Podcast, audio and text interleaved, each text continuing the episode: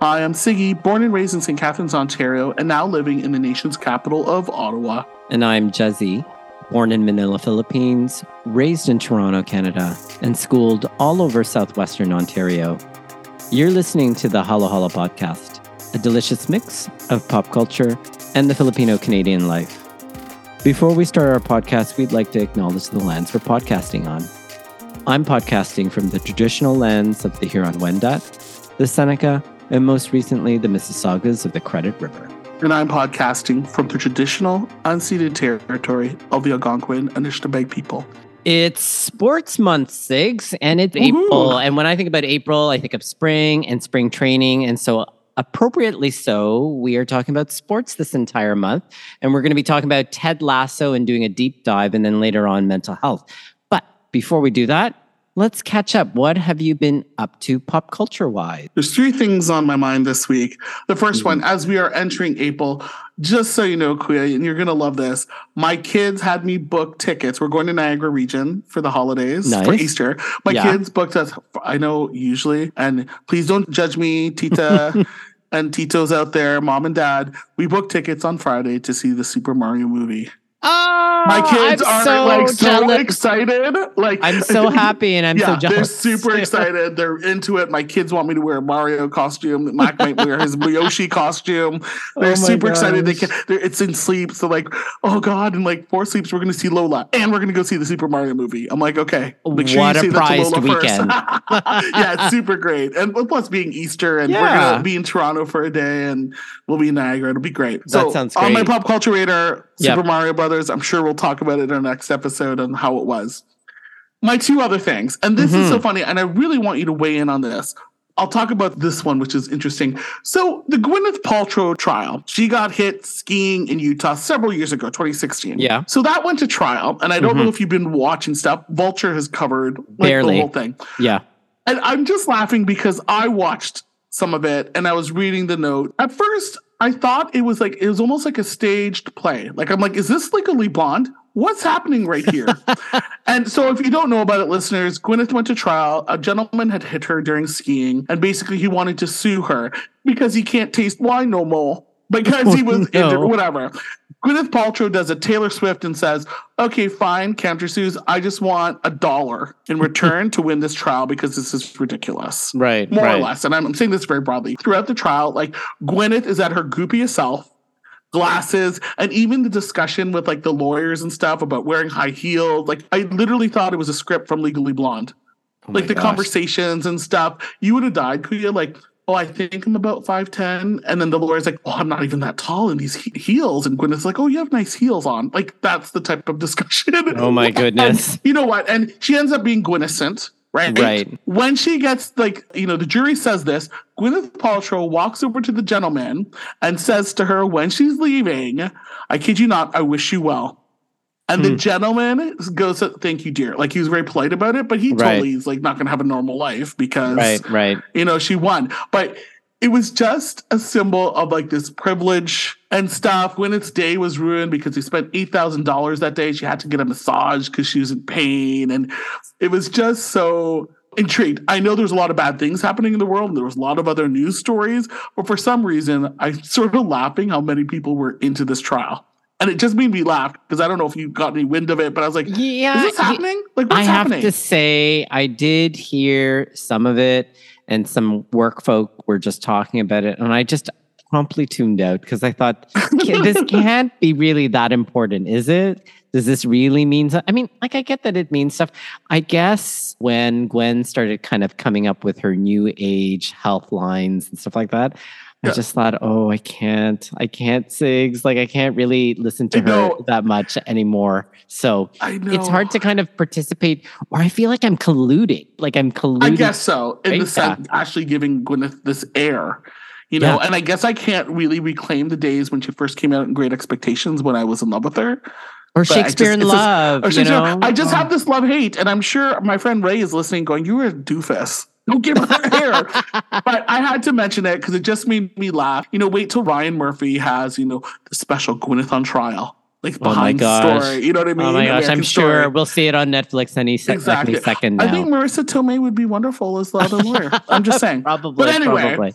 My third and final Yes. thing, and I've mentioned this before, and if some of you guys know me, you know, sometimes when you're just not doom scrolling, if you're idly looking at stuff, have you ever watched that thing, Hot Ones? No, on I YouTube. haven't. So no. basically, it's this guy Sean that interviews famous people for the past several years and gives them ten h- wings. Oh, and yes, I have, With I have. increasing Yes, Scoville yes, units, yes. right? Yeah, you see, right. Like Olivia Rodrigo could barely get through it, and he would ask, like, "Here, have this one." It would be like one out of ten wings Yeah, with the increasing heat, and he would be like, "Okay." Have this win, and they'd be on the fifth one. Oh, when you created this movie, were you ever thinking that you were influenced by this? And he would ask these deep, like pop culture questions As to your tongue is people being burned. as your tongue is being burnt. Now, Ah. there was a send up on Saturday Night Live where Maya Rudolph played Beyonce yeah. and stuff, like with Milk. And Maya Rudolph even used it on the TV show Loot that she was in with Sean Mhm. Evans. Yes, I remember that. Evans. Yeah, It was I- great. But I don't know why I'm so compelled by it. Florence Pugh was on it most recently. Mm, and your daddy that you love, Pedro Pascal, was on Yes, it. And they our internet daddy, yep. endearing and funny. I would want to do this challenge and have him. Can you imagine if he just interviewed us and you and I are trying to do this challenge? Oh and my he'd like, God, so I would Jesse, die. when you the Madonna albums, which specific Madonna album do you like, and how could you just you know repurpose that Burning as a Up. soundtrack to your life? And we know you'll be like, my tongue is dying, and I it reminds me of the it." song Burning Up. Yeah, exactly. So, oh my goodness. So yeah. I, I'm obsessed with that show. I don't know why it makes me laugh. Maybe It is a clever format. It's, It's a very clever- it- interesting, right? yeah, like, yeah, it I'm is. like, damn it! I wish I, I thought of that type of thing. Oh, hey, you never know. Season six, maybe we Season do a hot ones. maybe. That, well, I think so. Maybe we should do our own taste version, test. right? So a, yeah, a pun intended taste test. yeah. All right. Pop culture wise, Kuya, catch me up. What are you into? Yeah, you so of course, to? you know, you so that I don't lose my Gay Velvet membership card, I continue to watch Paul's Drag Race season 15. So we're oh, down, how's it the- going? we're down to the final four. So Already? we're, we're going to see a crowning sometime soon. Ooh. I think for me, the front runner is Sasha Colby. I certainly Hmm. think she ought to win it, but we'll see. There are some pretty good dark horses that are there. So we'll see. Maybe Mistress, maybe Anetra. I certainly like Anetra as well. Who knows? Maybe we'll have like a double winner in all of this. I have no idea. Oh wow! but either Has way, there ever been a double winner? Yes, there was on All Stars. Oh wow! with All stars. Monét X Change and Trinity the Tuck. Those two. And they're, oh, they're. Monét X Change, lovely, lovely Trinity Tuck. Okay, Trinity, Trinity the Tuck, and it they're both called twinners. I love it. I love it too. Yeah. So that's interesting. And then, of course, then we'll be right into RuPaul's All Star. And so there's still yet to be announcements about that. But something that caught Michael's attention, by extension, caught my attention too as well, is we've been Mhm. watching the docu series Keep Sweet, Pray and Obey. Oh. So I don't know if you recall hearing about the fundamentalist Church of Jesus Christ of Latter day Saints, polygamous community, if I can call them that. They originally were in Utah and then slowly moved to Short Creek. And then as the Utah and Arizona attorney general offices in those respective states were starting to realize that their main leader, Warren S. Jeffs, was actually promoting not only just polygamous relationships, but also marriage of child brides and stuff like that as young as 14 Wow. and even 13, I think. So they're known as FLDS or Fundamentalists of Latter day Saints uh-huh. a sect or part of the the Mormon church. It is just chilling watching how this became a cult at the end of the day and how they really enslaved, if I can probably use that, women and young girls in all of this. So much so that the leader of this particular sect of the Mormon church essentially even abandoned a bunch of young men because they would be competition for all of these young girls, right? That could potentially marry off. Like what I said, really chilling. And it's just like, wow, mm. eye opening at the same time. So we're kind of halfway through the episodes. There's, it's a really short series. It's like four episodes. So we're just about to watch episode three. But like chilling tale to be told. And it's like, it's frightening. It's frightening Wow. is all I have to say. I don't know. Have you ever seen or heard about that? no, I've seen like the list of things on my like Netflix queue, and I'm like, ooh, another cult. Which one should I dive Yeah, into? yeah, like, yeah, you know, yeah, I've yeah, you seen can- the NXIVM and stuff, and I was like, because when I saw what you were going to cover, I'm like, is this a cookbook? But I'm like, no, it's a co- keep sweet, pray and obey. Like that's intriguing, and like growing up, you and I grew up at a time where there used to be commercials for Jesus Christ and Latter Day Saints, Yep. like commercials as a wholesome, like let's do nice for our community. Never the seedy underbelly of polygamy, etc. Child brides, Yeah, holy you know, yeah. I think th- there are certainly many different lifestyles that can be had. I Mhm. think for me, what's most chilling is the promotion of child brides. I get that that happens around the world in different places. I guess you don't think about it, or I have to say, I don't think about it in North America. So seeing some of this is just kind of disturbing in so many different ways and just shows you that there's an abuse of power that's going on. And what were all the elements that slowly led to it? And what we're learning is that it was a slow erosion of people's rights in this small, insulated community over time that led to eventually this community being under fire by several law enforcement and attorney general offices. So if you're looking for another That Oh, seems intriguing. that would be certainly something to watch. You know, keep sweet, pray and obey, which was a, a motto that they used in terms of being able to indoctrinate people into this particular sect or section of Mormonism.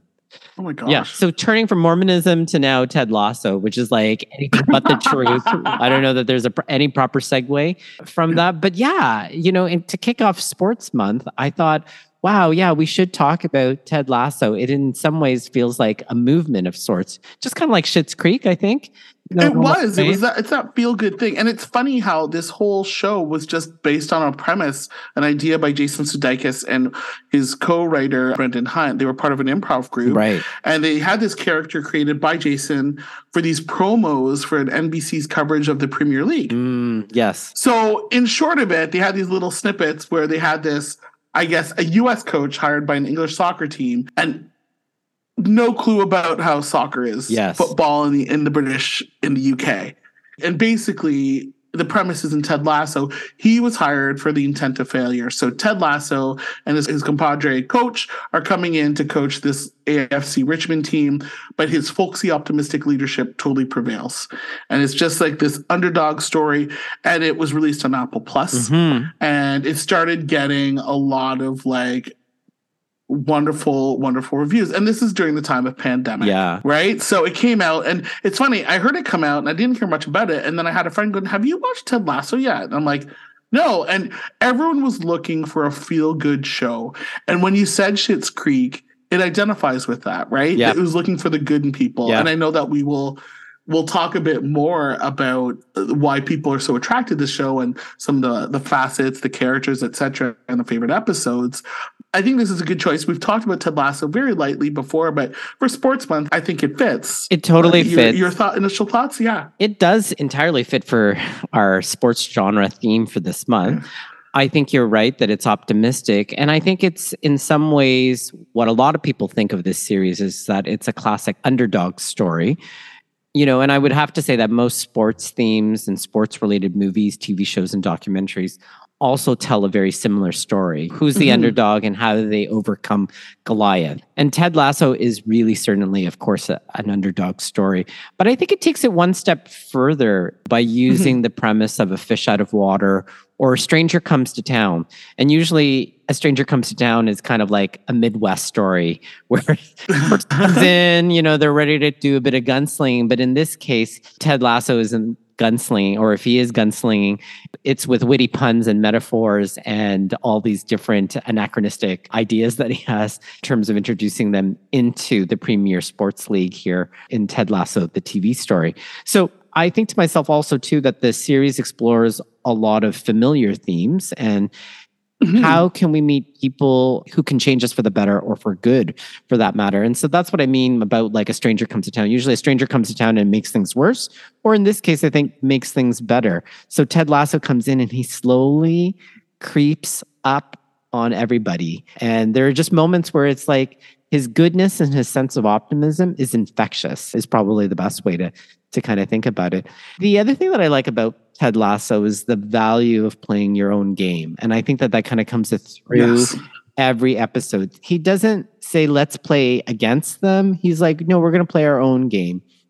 And I like his emphasis that winning isn't everything and that sportsmanship really does matter. So, how you play the game says a lot on who you are as a person. And I've always thought about that. At least when I've competed in varsity sports, I've certainly thought Mhm. that. It, just as much as you don't want to be a sore loser, you also don't want to be a sore winner. And I think Absolutely. if anything, competition in sports teaches you that type of humility if you let it. And that, I think that that's an important part. But that comes through solidly throughout all three seasons. I don't know if you have similar observations, but that's certainly what I think about. I totally So- agree with you. And especially when we're introduced to these characters, like Ted is introduced as someone to fail with this league. So, for listeners, if you haven't watched the show, there's a character named Rebecca, played by Hannah Waddingham, and she is divorced and she's left with this team.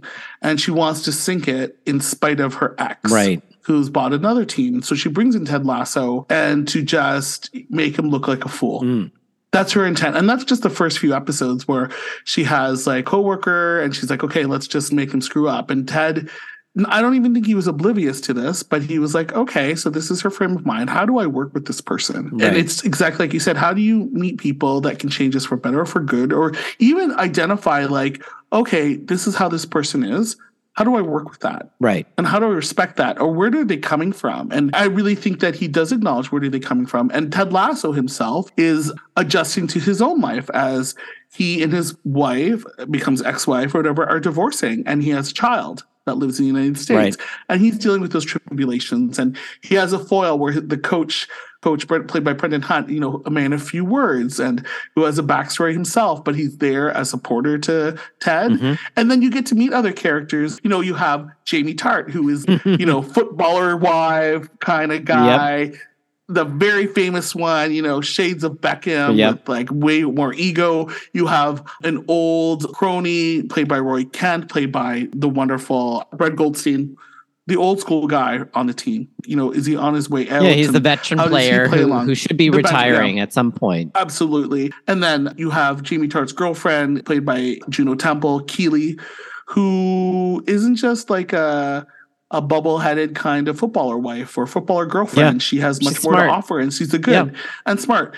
And from all this, you can learn more about people and uh, the changes. And I know we'll talk a bit more about that, but those are your key characters, and you have um, Who's your favorite character in all of that? Oh, I love them all. There's something about it Yeah. you have a kid guy named Nate from the first, second Mm. season, and he Ted acknowledges like you must know a lot about the team. Mm, So what do you know? And he ends up becoming a coach and being a crucial part in how they win and achieve and how they play the game. right. He acknowledges that everyone can come to the table and bring something to it. Yeah. You know, and I I think it's wonderful. Like, do you have like an immediate person that like I love this person the best, Uh, like love Roy character Kent. wise? I love Roy Kent. Right. Why why do you love Roy? Kent? I think you know Kent? this. I like grumpy people. And I like how Roy just employs truth and brutal honesty. And I find that really refreshing and hilarious. And throughout the whole thing, he's constantly saying fuck. And so, as far as I'm concerned, who knew that saying fuck with different intonations can convey so many different meanings? And I think when he meeting Ted has allowed him really to kind of soften over time. And just like what you've said in terms of recounting these characters, I've really enjoyed watching Roy become really employ a lot of shades of grays. It's not either black or white anymore for him. And just kind of coming to that realization. And I see him as almost like a reluctant leader finding his place in all of this. And so I've really enjoyed that story arc. Of course, I like Ted as well. He's my Mhm. second favorite character out of all of this. He's a tireless optimist and again, amazed at his ability to reframe and not play other people's games, but really focusing on his own. And I know that I try to do that in any type of competition, whether it's in Oh, the yeah. boardroom, on the field of play, or just in life. You know, it's important to play your game. The minute you try to start playing someone else's game, you've lost already. So it's important to do that. And so for him, I've enjoyed seeing him meet Richmond and allowed him to confront his own fears and become a better coach and find control, essentially. And it's not to say that he didn't have control, but I think he has better mastery now as we've seen him kind of progress. I like Jamie Tartt too. I like seeing that story. And in some ways, all of these character stories and story arcs are arcs of redemption or arcs of improvement, which is kind of what sports is about. It's actually going for excellence. And Jamie shows that, right? Like, yes, he's an excellent player, but he goes from being that kind of footballer that we know these football wives shows Yeah. where he goes from being an overall prick to being uh, precision and with such surgical accuracy on the field.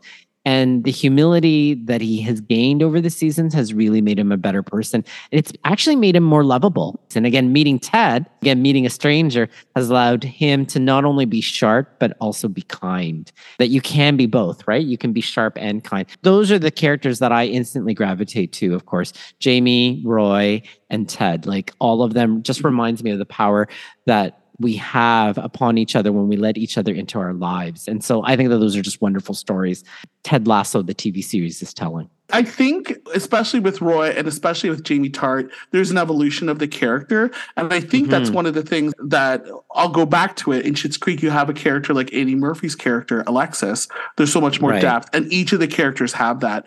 I Yeah. agree with you. Ted plays his game, and not the game, but he's authentic. It's that true self. Whether he meets the owner, Rebecca, and just tries to really find some common ground and makes cookies for her every day, shortbread cookies, where Rebecca thinks, Where did you buy these? He bakes these cookies every day as a check in and makes them for her. What is Right. extremely, there's just kindness and stuff. So I really do like Rebecca, the owner. There was some sort of, there was humanity for her. When she was trying to find, she understood that Ted was on her side and they wanted AFC Richmond to succeed. And she realized that. She was confronted with the fact that you are trying to foil him, you're trying to run him under a bus. And he was like, You need to approach him and tell him this. And you see the episode, and it was in the first season where she's just back and forth. I need to tell you this. She goes up to Ted and blurts out, I'm the one that has been doing these bad things. And she's in tears looking at him like, I'm the one that's trying to foil you. I'm trying, my, your intent was for to fail. And Ted Lasso just looks at her with the kindest eyes and says, That's okay. I understand. He says, I forgive you. I He forgive you says, "I because she says I'm sorry. And the thing Yeah. that he says, like, I'm dealing with divorce too. It's rough. Yeah, he, yeah, he And says to have that divorce is hard. moment- Yeah. That moment was amazing. That's obviously one of the reasons why Rebecca Waddingham like won a, an Emmy. It was just that look of forgiveness. I can understand where you're coming from. I know you. So, okay, great. We'll move They on. from paint her as the ice queen for at Yeah. least the first season for that first eight episodes. And then in the season that you, in the episode that you just described, episode nine, I think called Apologies, that's exactly where she starts to thaw at that moment. And in fact, so much so that she hugs Ted. Instead of other people hugging her, she hugs Ted. And it just says a lot, right? You know, again, Ted's influence upon her, making her a better person. Yeah, I think it was a little bit earlier. And it's funny how you said she, like a, an ice queen or whatever, because she sings Let It Go. Frozen. Yeah, yeah, Right, yeah. right, Thank, thank you, it's so Apple. thank you, Disney. Thank you, yeah. Disney. Like all in sync. It's synergetic. If you, the laughs I love is Keeley, played by Juno Temple. And sometimes I almost have to put on subtitles because I, Mm. I was like, everyone's speaking so British. I can't even understand everyone's accent. And she's absolutely funny. And she's just, you know what? She's not a, she's bright. She's the one that does public relations for the team. She gets to know the team players. And not only does she realize, you know what, Jamie Tartt, a relationship's not working, she gets into a relationship with the lovely Roy Kent and they bring out the Mhm. best in each other and That's they- right. she yeah. challenges him and there's a funny episode and i'll talk about my favorite episodes that where she's very supportive to rebecca during a funeral and it, it's quite funny Yeah. roy in all honesty we'll talk about the reasons why i like roy when we talk about our favorite episodes and coach beard brendan hunt this low-key He's character just funny. He- he's just super funny he has a solo episode i mean when he was singing like when they were at the karaoke bar like rebecca did sing let it go he sang Yes. bad romance Yeah, yeah, and yeah. if you are watching season three, episode three that just came out, I don't know if you saw it. Not um, yet. The writing is masterful. If in the cold open, you have Roy Kent, Coach Beard, and Ted Lasso debate the best version of Julie Andrews and the role. and they play it so cool. I think this, I think this. And I love that it's not a pigeonhole of like a jock movie. Like, you know what? The coach character is like, hold on, I'm gonna go to your apartment. I'm gonna get a breakup CD for Roy Kent because he needs it right now. I know what you're talking about. Or the jokes they come. These are well read, intelligent, very in tune with their feeling men. That's coaching Yeah. a team, and you don't see that that much. And they they know it. They talk about their favorite rom coms or encourage the guys. What's your favorite rom com? We're not gonna have a pillow fight. Well, they away, you know? challenge toxic masculinity. That's it exactly set. it. And in fact, actually put it to the side and dismiss it altogether. Exactly. And the comedy isn't laughing at them for being more modern or attuned. It's the fact that it's like, wow, this is refreshing. Exactly. That? It, Yeah. it wasn't like they were making fun of Julie Andrews, but like all of a sudden, Roy Kent goes, you know, my favorite Julie Andrews, oh, Princess Diaries. and not even about, and they're like deep cut respect. All the respect. Yes, yes. yes, yes, I get it. Like, it's just wonderful. And you're right. It, there's, it's not being made fun of. They're making really great jokes and, and everyone's taken seriously. I- it's I- the surprise of it. It's it's Exactly. surprise. Th- It's what it surprising that makes it so funny. What are some of your favorite episodes of the last I want to bring up this episode because you have some really good points about it. Man City, season two, episode eight, um, Mm, focuses yes. on father son relations between characters in the show, whether it be Sam, one of the great players, Mhm. who is questioning the supports of an airline Mhm. That's supporting the team and they haven't been doing good things. So he has to make the right decision to tell his father that, oh, I don't think I agree with our sponsors. Well, I can't remember Yeah. what what airline it was. Kuya, do you, do you Dubai remember? Air. Dubai Air, You know, not doing bad things. Ceridian Oil or something Exactly. like that. And Yeah. he has conversations every day with his dad. And then in counterpoint, Jamie Tartt does not have a good relationship with his father and attends like one of the games, berates him and humiliates him in front of the team. And it culminates in this episode where Jamie's embarrassed. His father is in the locker room, basically verbally abuses him, and he ends up being escorted out. And Right. the whole team's looking at each other. And your man, Roy Kent, comes right up to Jamie Tartt and hugs him. And then you just Yeah. see a release of tears with Jamie Tartt. When I saw Yeah. that, I'm like, this is an amazing show. This is Well, and the internet just went crazy. like Roy Kent and him were usually always, you know, Yeah, ashing yeah. heads because he's old school. Jamie Tartt's a bit of like a has a flash or whatever, but he's well, like, and then no. suddenly you have context now as to Yeah. maybe why Jamie is the way The Jamie, way he- is, Jamie is. You know, and it's like, oh, it's because he's got an asshole of a dad, right? Mhm. And just for him to bear down and just have that release, and Roy just saying it's okay, just comes up and hugs him. Like, Yeah, yeah, I just yeah. God, I cried. I don't know about you. I'm sure you did too. Yeah, I mean, I, certainly I was very teary, and I was just kind of like, it brought me chills thinking about that. Which, to me, I think some of my favorite episodes have really revolved around the relationships between fathers and their sons. Oh yeah, So that is a th- clear theme throughout. So from you know season two, episode ten, that Man City episode with Jamie's father, or season two, episode three, you know, do the rightest thing with Sam and his father, where he ends up boycotting the team sponsor Dubai right, Air, but right, in yeah. the end, they all follow him. The team ends up following him and all of that. Or season two, episode five, Rainbow with Nate and his father, one of the assistant coaches, and and how his father has really shaped Nate. And you can see where Nate lost his confidence along the way Right. because of his father. And I would also say too, I also have enjoyed all the episodes that make a positive commentary on affection between men. So as you said, talking about that one episode, I don't want to go to Chelsea with Jamie offering Yes. Roy a hug and then giving him yes, that hug. Yeah, that was beautiful, right? I that I think a lot of people are really disarmed, truly disarmed Mhm. by Ted Lasso. And that's what's the charming thing about this TV series is, is that it's disarming, but not in a uh, exposing way. It just feels authentic and doesn't feel exposed where you're letting out your authenticity and feeling like it could be held against you, especially in a competitive environment Right. like sports. Yeah. Instead, you feel actually free and released and not judged. Kind of coming back to when Ted Lasso says, quotes Walt Whitman and says, you know, people misestimated him and that he read that Walt Whitman quote of be curious, not judgmental. It's and so I think to myself, Yeah. that's this whole series, that it's not judgmental and that's what's refreshing and again, disarming about it. And that makes for great comedy as far as I'm That's I'm such a good. I'm so glad you brought up that quote. That's such a great quote. It, it's such a Yeah. good, aside from the believe that's posted in there. In that too. room, Although I will say that that feels like it's been taken a little bit from Friday Night Lights, but I can a little bit. put that to You- the side. give them a Yeah. pass. Um, another What- favorite episode I have, and Yeah, especially during pandemic, I really liked the Christmas episode, which was called "Carols of the Bells" Mm. season two, episode four. Yeah. and it's yeah. just basically Ted realizing, oh gosh, I uh not with his kid at Christmas.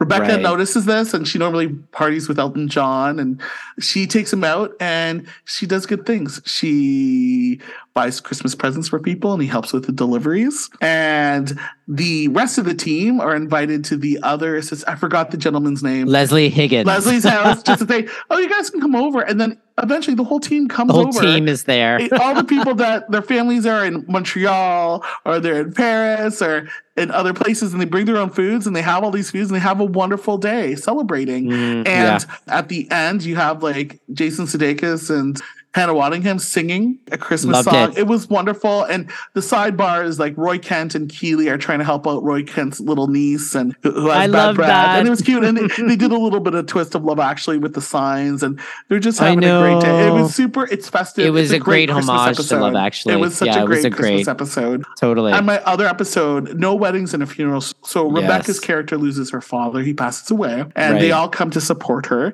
And Right. it's just Juno Temple being very sweet, just saying, Rebecca, I'm here for you if you need anything. It's very quiet. And then she sees one of Rebecca's friends who she loves. And she's like, you know, I'm here for you, Rebecca. Then all of a sudden you hear Juno Temple's character, Keeley, going, he just like walks away from her. I to tell her. know. And what's great is that Rebecca does like a Rick roll and sings, Yes. never gonna give you up in front of everyone. I know. In Clever, this moment, clever, she clever. starts singing and everyone's supporting her and trying to put a, a strong face of she has a lovely little romantic interest with one of, you know, Mm. the footballers on the team and trying to keep that quiet and trying to have a good face in front of her mom and her ex-husband who's there who starts that inkling to Nate, you know, Nate coming over to the dark side. Yeah. I really liked it. No weddings and a funeral, but those were the episodes that stood out. Were there any other episodes that stood out for you as, as a favorite? And season three right now is firing off all cylinders. Kuyas episode three, Emily and I just watched, and it was just. I always wondered, you know, and I, I don't want to spoil it for everyone. I'm like, they're very good about diversity, but hmm, how come I haven't seen someone who's LGBTQ plus? Well, and with sports, that's always been kind of Exactly. like a frontier and Mm, is its so- acceptance of queer folk, which I, I think we'll probably talk about it in a little bit. I think in terms of any other episodes, you know, Uh, I love them all. they're so good. each are great in their own way. And I feel like I walk away with pearls or nuggets at the end of each episode. And it's so great. And again, it is a real great expansion on classic underdog story. And I think that that's what's so appealing about every episode is that you're always rooting for somebody, rooting for someone to overcome something. And I think, again, that's the universal appeal of all of this Mhm. is, is that underdog stories at their heart are appealing because they not only tell the story of overcoming odds against all hope, but tell the story of also overcoming, at least in Ted Lasso's case, the series Injustice, who just happens to be kind of embedded in this whole character of Rebecca's ex-husband who right. used to own the team, Rupert Mannion. And I think it's just kind of the idea that there is satisfaction over injustice and how Mhm. sweet that feels you know and it's like the same feeling that rebecca had when ted won the darts game against rupert That's and that right. feeling of schadenfreude Yeah. taking pleasure in the misfortunes of others you know and i think that that's probably another episode that i love which is kind of where ted quotes walt whitman yes. and also talks about how he was misestimated. That's probably another favorite episode. But I also have to say that sense that the underdogs are deserving is also what's also appealing about Ted Lasso and why it seems to have such universal appeal both to critics and to fans. And I think maybe my last point probably is that there are unexpected successes or spoilers that give joy because there's more to gain from an underdog when an upset occurs rather than an expected team to actually win. So it is great to see it when they win. And they don't win every game. They There's don't. this one part in season two where it's like, oh, they've had the longest running series of ties. That's exactly it. Yeah.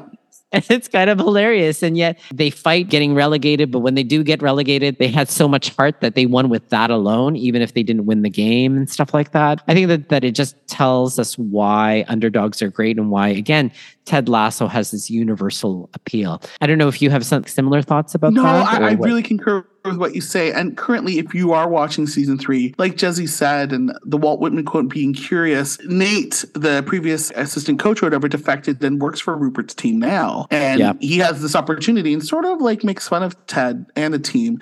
And Ted Mhm. Lasso's in a press conference and he says, Nate is great. He's a great coach. But I'm surprised he didn't make fun of this about me and all this stuff. And he, Mm-hmm. Yeah, yeah, he yeah. just he's himself. He's himself and and, by no and is means- honest and authentic and Yeah. not self-deprecating And by no means right? does he do anything mean to Nate.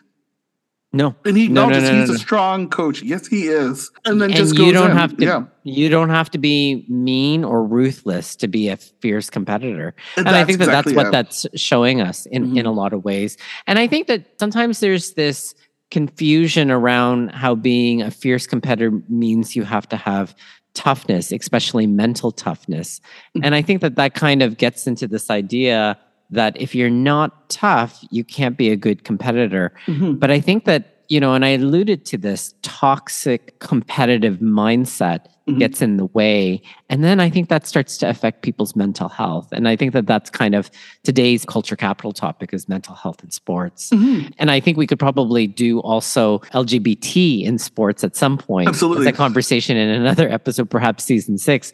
But when I think about mental health in North America today, society has really made efforts to destigmatize mental illness, and that really it's been open to destigmatizing mental health Mhm. and mental illness. But there are some frontiers within North American and Western society where there's still prejudice against mental health. And I think sports is one of them. And, you know, again, sports is on the frontier space for mental health to be challenged because it inherently values competition over excellence and excludes people. And sometimes you do it at the expense of others and at Right. the expense of other people's dignity. So, do we compete to win or do we compete to see who can do it the best? Oh, and I think from- Yeah. and I think to myself, what sports has in common with the arts is it's all about reaching for excellence. Mhm. But how you reach for excellence is more about personal best as opposed to competing. You certainly need a competitor because it challenges you to bring out your personal best. But I don't think we have to do it at a point where we're ruthless and that we have to dehumanize others. And I think that this TV series does that, right? It makes Oh, that yeah. point through and through. I don't know if, if you have ideas about that or No, if I you've had it just- reactions to that. not even that this show or whatever mental health is just really interesting because it is a conversation right so i'll use some examples and you can t- tell me your thoughts like with naomi osaka taking Mm. some time off right because Yeah. it's been a lot so she's like i'm not going to compete and people were like on her but some people are like yeah you need to take a break it is okay Yeah. to take a break before Right. going in because you have to take care of yourself or Right. think of naomi osaka as a great example because she was playing a match with someone and she's trying to encourage the person come on out like let's well thank everyone for coming and I heard the person who did not win the game, she said something like, Naomi said to her, Hey, it's worse to go back and, you know, cry in the locker room and be upset, but come out Mhm. here, I'm here with you. Like, where it's that acknowledgement, like, you know, mental toughness and that competition, they pit against each other, but everyone's human. Right. Everyone needs that space. And you're right. Like, do we compete to win or do we compete so we can do it best? Like, it's such a big issue. And I love that Ted Lasso does talk about mental health from a coach's point of view and Yeah. uh, the teams going in. It's such a current issue. And people having quick comments, oh, they're just taking a break. Was it too much to do like press coverage? Well, you're putting yourself out there and you're having these people needle and talk about what you did best in that thing. Oh, critics are saying this, and you have to face that and be your own critic on like, okay, I didn't play that well. How do I respond to this? Or I'm being nitpicked on. Like, and you just you know, you could be on the court for several hours, keep trying to do your best, and then you have to face the fact of like, okay, what didn't go well, and you have to address the press. I can understand why you want to take a break, and you might want not want to do that or partake in some of those type of press conferences, for example. You know, it's just interesting, and like it compels me. Like, how do you help that? Or how do you destigmatize that there's nothing wrong with taking a mental health break or taking, you know, a different type of route and taking care of yourself? How do people put that, prioritize that, Kuya? It's a matter of trying to focus on what's actually important. Again, do you win at all costs? It's that idea of sportsmanship or your sportsman philosophy, I think, at the end of the day. It's like, do you really need to win at all costs? Because you might get a trophy, but you might not have any relationships at the end. And I think you kind of saw that with Jamie Tartt, for example. Yeah, exactly. Right? Mhm. you know, where it's kind of like he could be on his own, but then he kind of forgets that it's, you know, he needs a team behind him or else you're not going to accomplish anything. Mm-hmm. And the field of play then suddenly taught him that humility is important and working as a team becomes important taking responsibility becomes important. And so lo- lots of life lessons i think to learn in sports but sometimes it can also go the other way. And then i also think too what also muddies all of this is when we in- introduce profit where winning can really lead to problematic ideas of winning at all costs mm-hmm. or that toxic competition mindset where it's like the money and the fame and the status become much more important than doing your personal best. That's worrisome. Mm-hmm. And I think that's why sometimes I worry about some of the coaches that emphasize that and forget that aren't we needing to be focused on excellence and achieving excellence as mm-hmm. opposed to being the winner because sometimes being the best is not necessarily or achieving your personal best is not the same as winning is i think what ted lasso is also teaching us in all of this and then like this idea of a toxic competition mindset it really reminds me of kind of what happens within our own filipino culture when you have that toxic competition mindset mm. coupled with the crab mentality you know that uh-uh. if if I can't be successful, nobody can be successful. And then right. it leads to sabotaging and anxiety and paranoia and fear. And you can kind of see that in the character of Rebecca in Ted Lasso, where if she's not happy and if she's lonely, then everyone's going to be unhappy and lonely. And she starts to realize, nope, that's not actually how to live your life. And that's not actually how you're going to get your sweetest revenge. In fact, right. you're going to get your sweetest revenge by doing your best and being excellent in some ways it's interesting. We're not really taught to be happy for others, I think, you know, and I think that that's kind of that Filipino crab mentality, yeah. especially when it enters into sports. And it's funny because I think Filipinos were used to being the underdogs, at least in, in the sports arena or in the field of play. Like I think about kind of Manny Pacquiao, for example, very much, very much his origin story is focused on coming from dirt and defying all odds. Mm-hmm. He represents the every Filipino person going against the world and then finding success. And, you know, and I think also Manny Pacquiao relishes being in the underdog position. Yeah. And yet at the same time, if you're not achieving what Manny Pacquiao is achieving on the world stage in terms of his boxing skills, we end up being becoming jealous instead of actually crediting people for their success and being happy right. for them, celebrating it, right? Yeah. And so I think to myself, that's a bit problematic. And I think sometimes what happens is this is just another example of how the crab mentality really fights against, magnifies toxic competition mindset and mm-hmm. really ends up unwinding people's mental health at the end of the day. And yeah. I think to myself that kind of leads us to the fixing of the week, mm-hmm. which is really when we do sports and we do any type of competition, whether it's a spelling bee all the way to box, boxing and soccer and football or whatever it is that you're doing, it's really about doing your best. And honestly, not meaning to rhyme, but I'll rhyme anyway, but forgetting the rest of mm-hmm. it. And, and I think the only way you can accomplish that is kind of like what Ted Lasso has posted outside the coach's door, which is believe and believing in yourself. And I think that that's kind of where I would want us to kind of end off on today's culture capital topic is do your best, forget the rest, believe. And I think if you do those things, right, it leaves little room for depression. It leaves little room for a toxic competition mindset.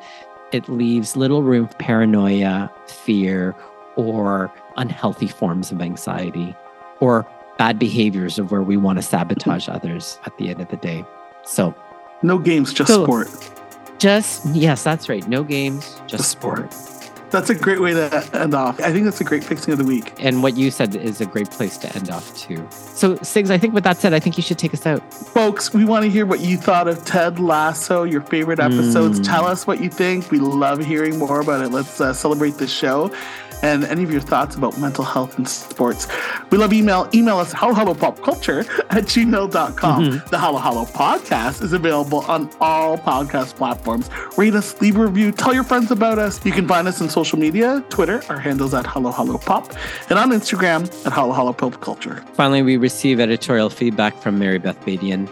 Our musical theme is by Chel Turinga. We'll see all of you guys again real soon. See you guys soon.